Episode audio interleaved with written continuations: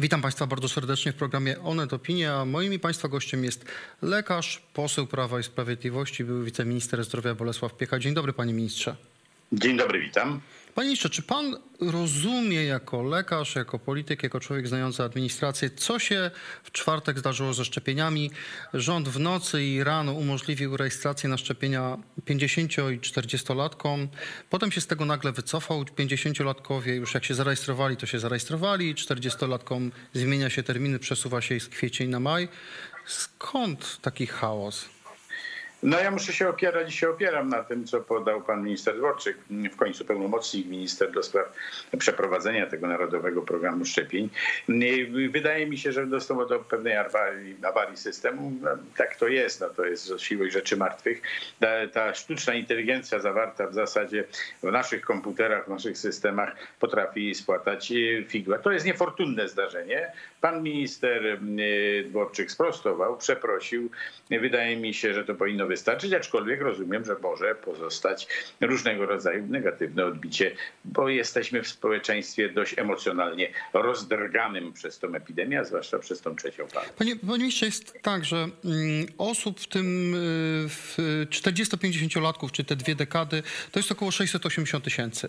Y, Z tego 40-latkowie stanowią 350 tysięcy. Zapisało się ich 60 tysięcy. To, to naprawdę jest taki kłopot, żeby te 60 tysięcy ludzi, 40-latków, ludzi, którzy chcą jak najszybciej się zaszczepić, którzy są aktywni zawodowo, mają dzie- dzieci w szkołach i e, w sytuacji koronawirusa brytyjskiego, który atakuje także młodszych, chcieliby się zaszczepić. Czy to jest taki problem w skali kraju 60 tysięcy ludzi? Myślę, myślę, że w skali kraju to nie jest problem, ale my jednak e, musimy bardzo mocno budować te e, wszystkie przyszłe jakieś zdarzenia. Tam jest wiele różnych pytań, które się zdarzają. Raz to są wydolność punktów szczepień, odpowiednia dystrybucja tych szczepionek. Trzeba mieć te szczepionki, czy one muszą jakoś dotrzeć. Te zapewnienia koncernów farmaceutycznych też są e, bardzo często oceniane jako mało wiarygodne albo niewiarygodne. Różnie to tam z tym było, ale wydaje mi się, że dla mnie, dla mnie jako lekarza, e, najważniejsze jest, żeby ktoś się zechciał zaszczepić, żeby nie było jakiegoś gwałtownego obniżenia chętnych do szczepienia, powiedzmy w maju. I jeżeli już się zaszczepili, trzeba było może im dać szansę, natomiast jasnym jest,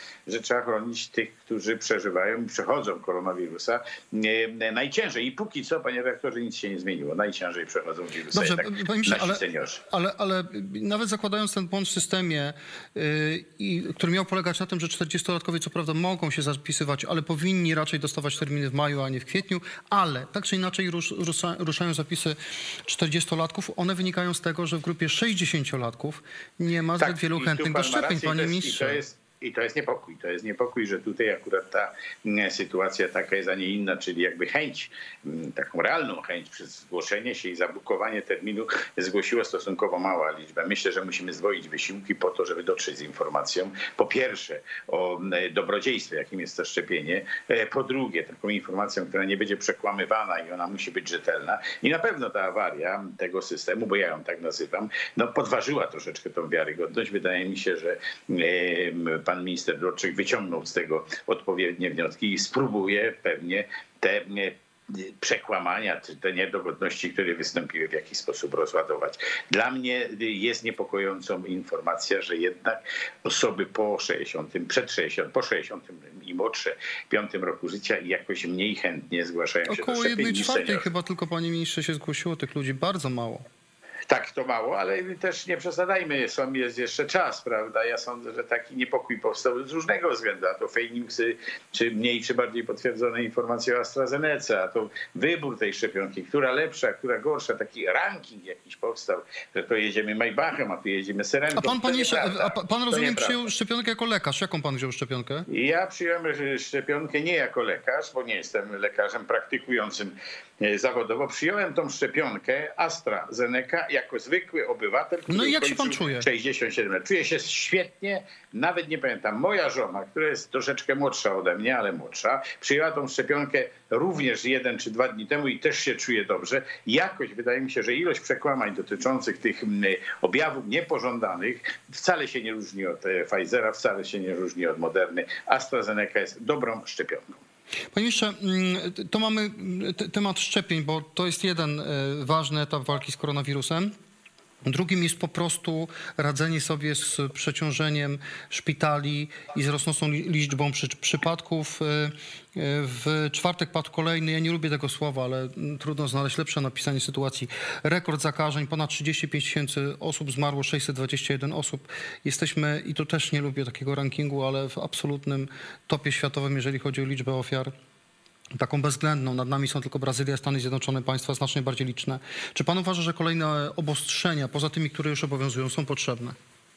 Wydaje mi się, ja byłem zwolennikiem jednak ostrzejszego podkręcenia śruby, ale generalnie jest i po pierwsze Rada e, przy premierze, która zajmuje się tą epidemią zawodowo i śledzi pewnie wszystkie e, różnego rodzaju piki dzień po dzień i ma lepsze informacje niż ja.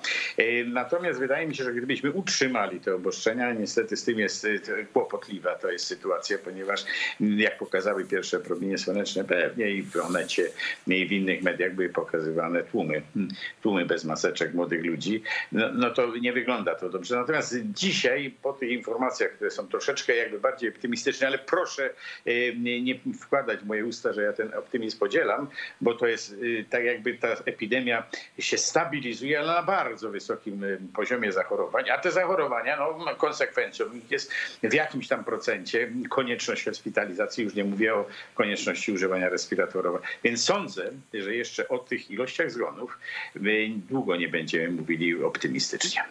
A takie ograniczenia jak we Francji, zamknięte sklepy z wyjątkiem sprzedających produkty pierwszej potrzeby, praca zdalna, zakaz przemieszczania się między regionami, nakaz No pozostawania jest, w promieniu bardzo 10 poważne km od domu. I bardzo poważne obostrzenia, zwłaszcza, ten zakaz za- e, przemieszczania się, w zasadzie pewna godzina policyjna lub całkowita kontrola e, na naszej możliwości migracji, zwłaszcza w tym okresie świątecznym. Rząd nie podjął e, takiej decyzji. Ja tak się zawsze szamocę pomiędzy jednym i drugim dobrem byłbym i nie chciałbym być na, na miejscu premiera, żeby akurat tą decyzję móc podjąć. Wydaje mi się, że kluczem będzie tutaj jednak nasza odpowiedzialność i że wydaje mi się, że polscy mieszkańcy, polscy obywatele troszeczkę zdają sobie więcej sprawy z e, konsekwencji, poważnych konsekwencji, e, które e, no, ciągnie się za sobą pandemia. Z wyjątkiem no, tej pewnej grupy ludzi, którzy są aspołeczni, bo tak to trzeba nazywać, są indywidualistami, troszeczkę taki indywidualizm anarchizujący. Sądzę, że też musimy bardzo, ale to bardzo rzetelnie i bardzo skutecznie egzekwować te prawo, które jest dzisiaj nałożone. Ja wiem, że policja nakłada y, mandaty, ale sądzę, że tych mandatów w dalszym ciągu jest mało. A czy Bolesław Piecha nie jest takim indywidualistą, bo pan na przełomie roku pojechał na Kubę? Dzisiaj, kiedy Yy, trochę ma pan pretensje do tych, którzy lekceważą ograniczenia, no to oni mogą Yy, panu powiedzieć, było pan tam- pojechał sobie na Kubę. Panie redaktorze, nie było żadnych ograniczeń. Wycieczka była organizowana przez Polskie Biuro Podróży. Spełniłem wszystkie kryteria, miałem wolny czas. Pamiętamy, jaka była wtedy sytuacja. Sądzę, że nie za bardzo mam jakieś wyrzuty sumienia z tego powodu.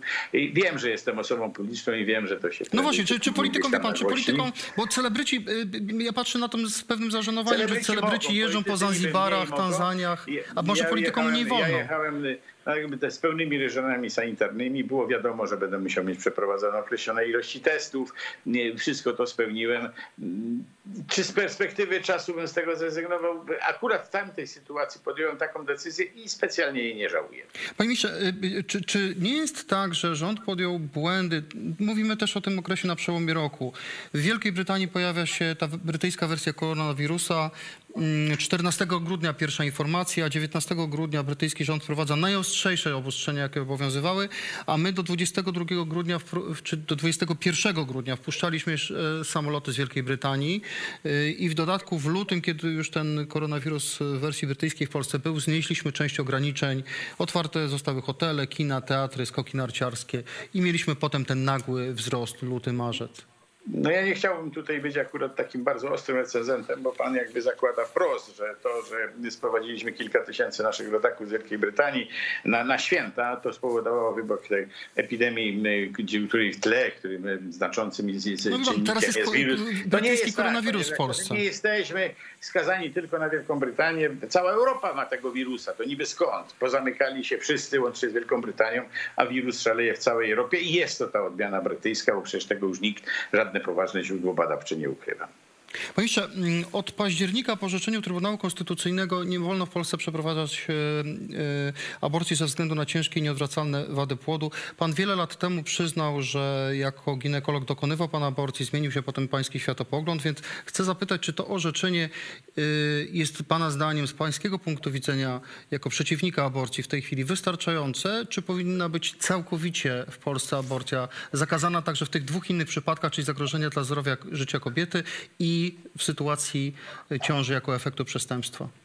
No ja mam oczywiście swoje przemyślenia wynikające z mojej drogi życiowej, z moich własnych decyzji, z moich własnych również przeglądów sytuacji, zachowań, jakie gdzieś tam w życiu się toczyły i ja jestem absolutnie za życiem. Wydaje mi się, że ten kompromis aborcyjny, który w Polsce uchwalono w ustawie dotyczącej ochrony płodu ludzkiego, był nie najgorszym systemem, nie najgorszym rozwiązaniem. Jego podważenie no, wynikało z prostej sprawy. No, konstytucjonaliści mogą się krzywić, ale to konstytucjonaliści rozpatrywali zawsze ten aspekt początku istoty ludzkiej czy życia ludzkiego i jak jeden mąż wtedy, czy to był Rzepliński, czy to był profesor Sol, czy to y, obecna prezes Trybunału Konstytucyjnego zawsze do tego wracali.